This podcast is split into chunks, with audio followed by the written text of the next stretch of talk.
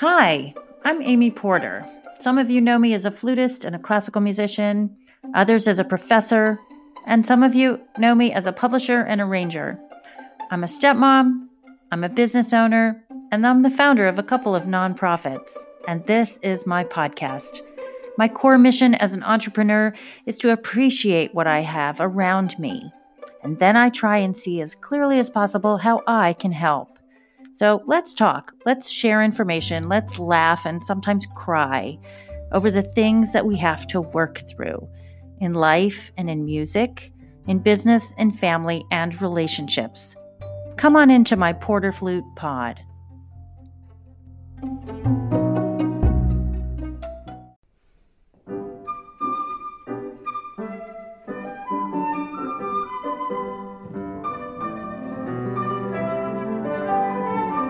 Welcome to Porter Flute Pod, Episode 6, Ask Amy.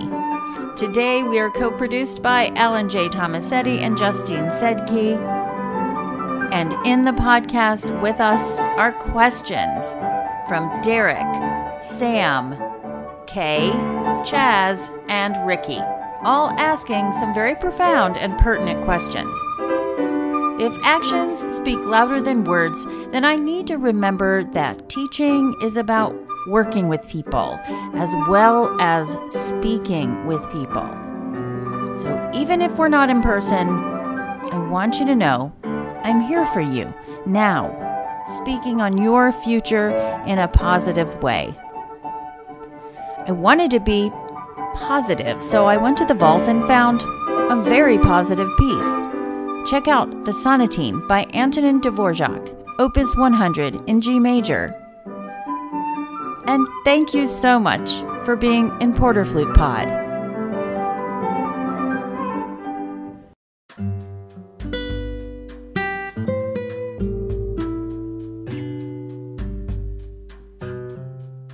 The first question I can answer right off the bat is, who is that great pianist that I'm hearing in The Sonatine by Dvorak?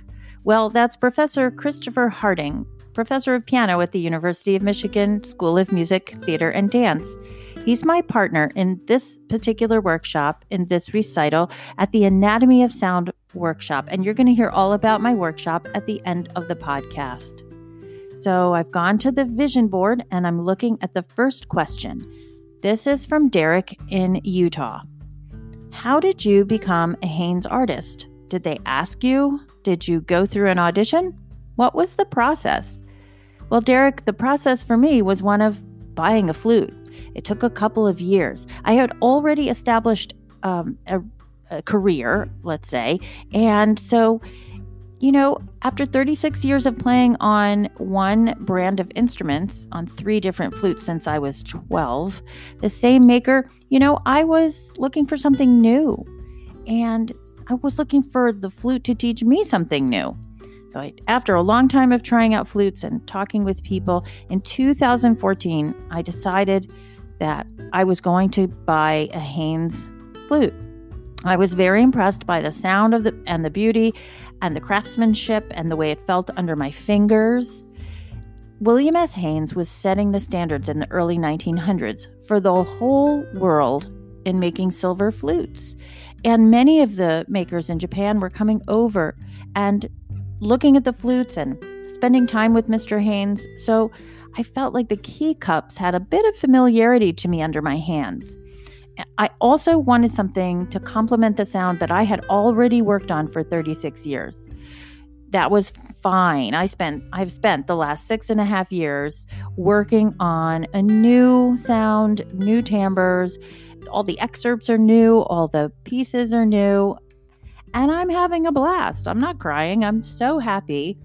And I gave myself a challenge, and I'm glad I challenged myself. The next question Derek has is, will you be doing any mini concerts during quarantine? Well, I'm actually doing a very big recital for my Anatomy of Sound workshop. I'll film it at the end of May, and then edit it and put it up. Now, by editing, I won't edit my playing, but the cameras will be following me all up and down these empty hallways and showing me in empty spaces without an audience. So Derek, I'm trying to bring you live music. If I can't come to you, you can't come to me, then I'll try and get you into the big hall in any way possible. Thank you for your questions. I really appreciate it.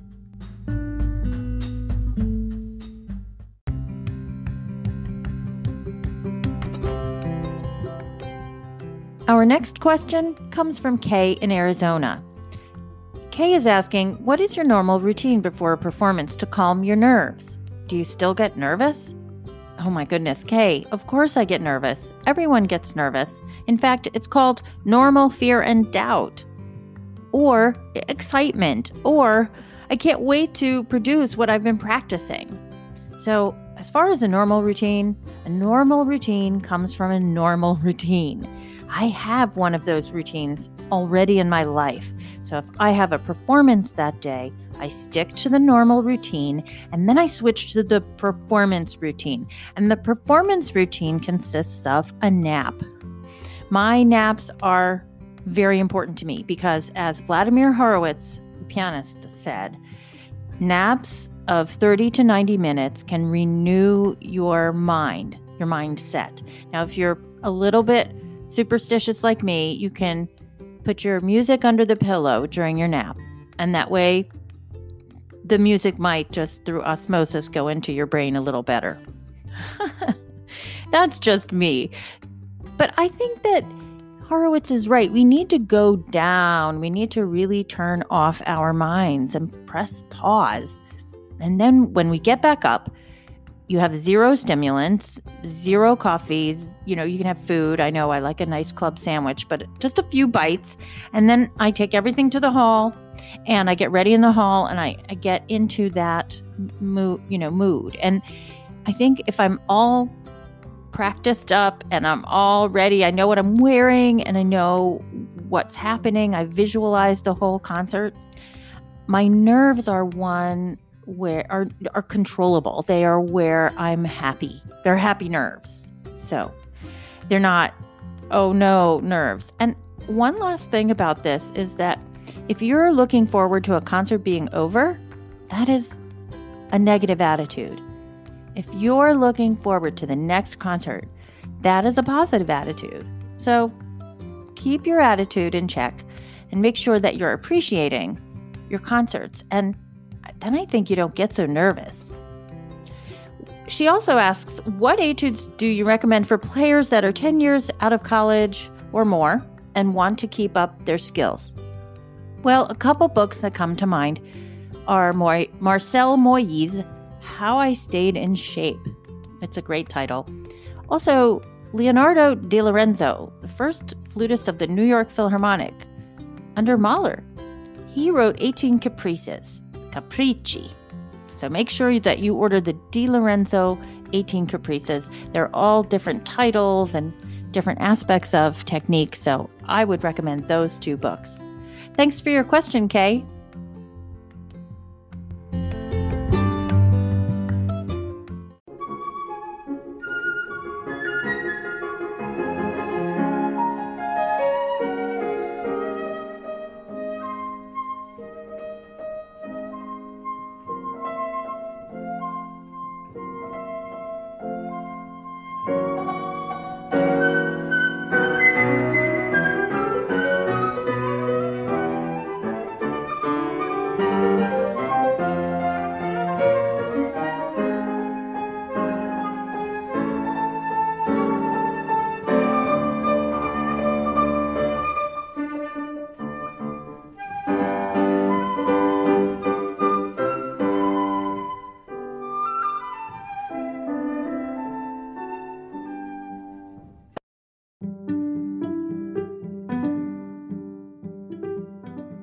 My next question comes from Chaz in Cincinnati. How can we create bridges that make studying and experiencing classical music more accessible for people of marginalized communities? Well, Chaz, I would take the people into the communities. That means the teachers and the players and even the students. And that's what youth outreach is about. I think if you create an organization and expect all the people to come to you, then you're not going to quite get all the community. So we need to find out what the needs of the community are and what they want, and then match the right community at the right time with the right people. I know when I was in the Lincoln Center outreach program and I was playing flute and guitar, there were some high schools and middle schools that graciously accepted us. It was the first time they had ever heard classical music. But then there were some neighborhoods where we weren't welcome. And so I consider that being in the right place at the right time for the right community. I really, really am an advocate of making the orchestra more full of color, as well as the conservatories. I think everything needs to be a beautiful mosaic in terms of color and culture, and I'm definitely an advocate for diversity, equity, and inclusion, which is your next question. Can you talk about ways in which you think institutions such as conservatories and orchestras should be addressing issues of DEI? Yes, I think people should be in positions to help. I think every organization should hire a person, a human that people can go to. And this human is responsible for outreach and future thought and moving the organization in a direction where everything is more colorful and mosaic. So I'm excited to watch the institutions such as universities, conservatories, orchestras, and all performing arts organizations to go the way of DEI. It's going to be a beautiful process, not an easy one. And again, the right place at the right time with the right message in the right community. That's what we need. Thanks for your questions, Chaz.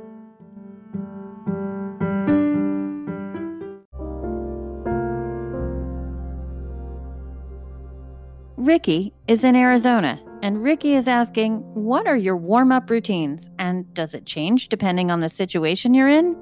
Yes, Ricky, it does.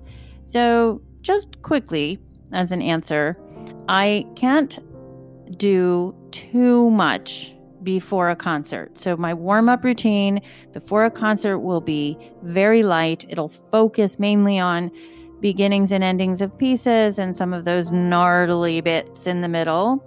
But then when I'm preparing, like I am now, for a concert in 2 weeks, I will go and do my normal 30-40 minutes of Moyse long tones and scales and maybe Taffanel 10 or 12 or 4 or 5, and 3 is fun if you pick a key every day. And then if I don't have anything on the horizon, a longer practice and a longer warm-up period is so fun because I have the time for it.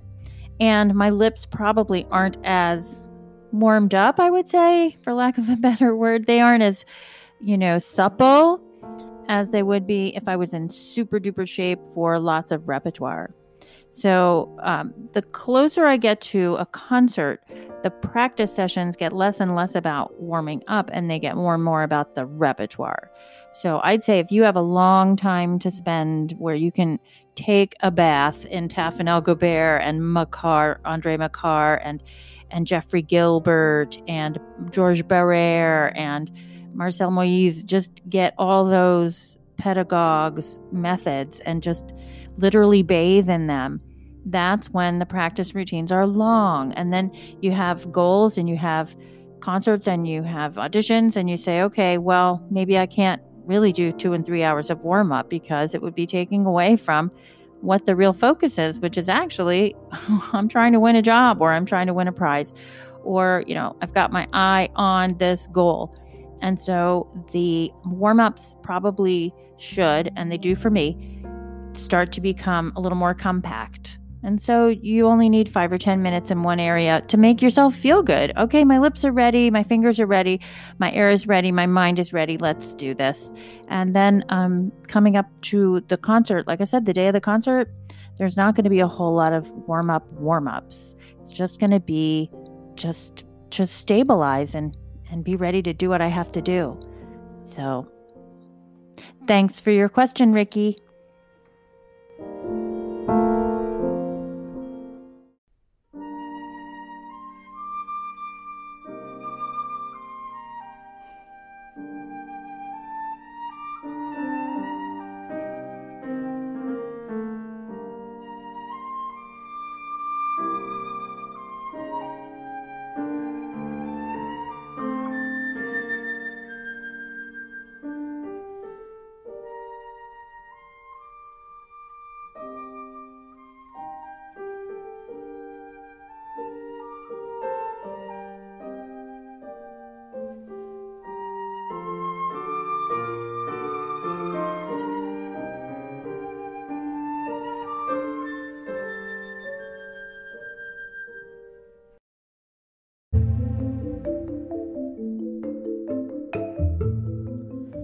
One final question from Sam in Arizona.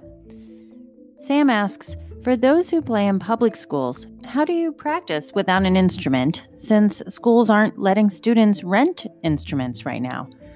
Well, Sam, you can put the instrument down and study so many skills. I think you could learn to solfege.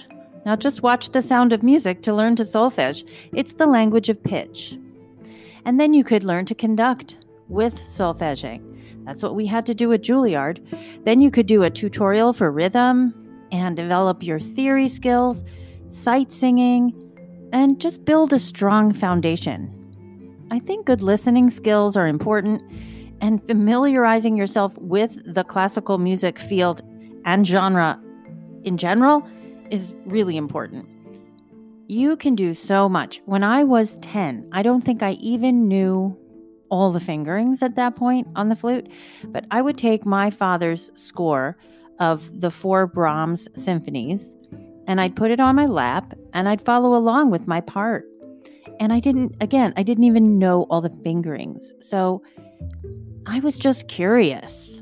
I think it's really good to be curious and just familiarize yourself with all the classical music you possibly can. You're also asking me who my musical inspirations are, and I have to say that beyond all the flute players of Rampal and James Galway and Julius Baker and Samuel Barron and my teachers, Jeannie Backstresser, and all the incredible people that mentored me like Trudy Kane and Alain Marion and Peter Lucas Graff, those people were so influential to me. But I think growing up with things like the Muppets and seeing Yo-Yo Ma there and growing up watching Yo-Yo Ma create Silk Road and just watching Yo-Yo Ma at Tanglewood be so nice to me, even though he didn't need to be nice to me. I mean, just like in passing, hi, I'm Amy, nice to meet you. You know, just that. Yo-Yo Ma is the nicest person. So I would have to say I was deeply influenced by not only his playing, but his person. And let's see, you're also asking me about non-classical musical inspirations. Well, I would have to say that the businesswoman known as Madonna, how she keeps reinventing herself, that is pretty inspirational. Every decade, that woman comes out with a new look and a new sound and new lyrics and has some new part of life to offer. And I would just say that, she's a pretty inspiring human to me. And the last question you're asking me, what is the most beautiful piece of music I've ever heard? Wow, there's a lot of beautiful music out there. But I have to say, Morten Lauridsen's O Magnum Mysterium always gets to me. In fact, I made it a project of mine to play it as a flute choir piece, just with myself on all the voices. So that was a lot of fun. And I think it was worth it for me to just get out all my feelings in my most favorite piece. So, Sam, thanks for your questions.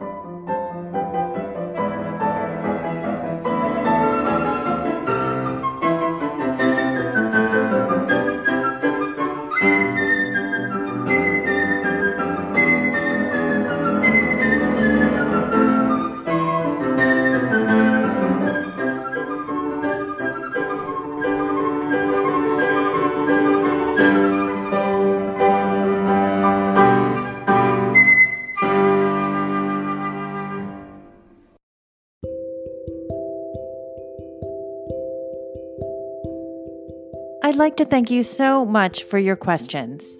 This is the first Ask Amy episode, so if you have any burning questions you'd like to ask me, I can absolutely answer them in a future episode of Ask Amy. Just send them to me at amyporter.com or porterflute.com. Just click on Contact Me.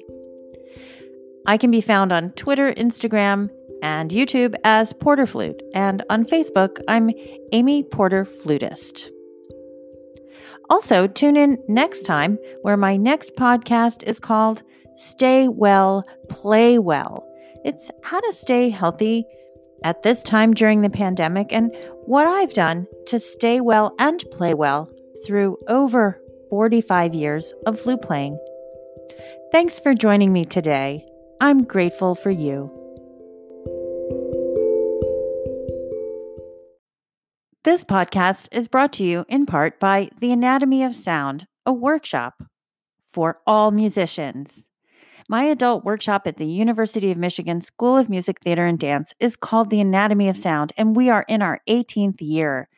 I wanted to bring it online this year because it's got so many different kinds of information and incredible courses that you can take over 4 days. It's in collaboration with the professor at the Eastman School, Benita Boyd, as well as myself, Dr. David Brown from the School of Medicine at Michigan, and Laura Dwyer, certified yoga instructor. I also have guest Dr. Erica Boysen from the University of North Carolina, Greensboro, as well as Avon O'Leary, the head of Haynes Flutes. So I think that we can help everyone discover their distinctive voice on the flute. We attract amateurs, students, and professional musicians from all different levels of life and music. After leaving the workshop, everyone seems to have found a deeper meaning in their art because they've let go and they've heard their own voice in new ways. Students have told me they're producing tone by using their body's wisdom, and it further helps them discover their own way in music and in life. I can now see this pathway works. It's touching hearts, and we've seen results. Some students come away using the anatomy lessons, and some come away using the sound lessons. But nevertheless, it's all about the daily life where we transform and heal, and we are productive, happy, and healthy. That's the Anatomy of Sound. I have a comprehensive 2-disc movie or study guide for all musicians to use as a teaching tool for instrumental sound production. I'm combining the workshop and research to bring to you into your practice room. So join us June 6, 7, 8, and 9. Visit www.smtd.umich.edu/anatomy of sound. See you there.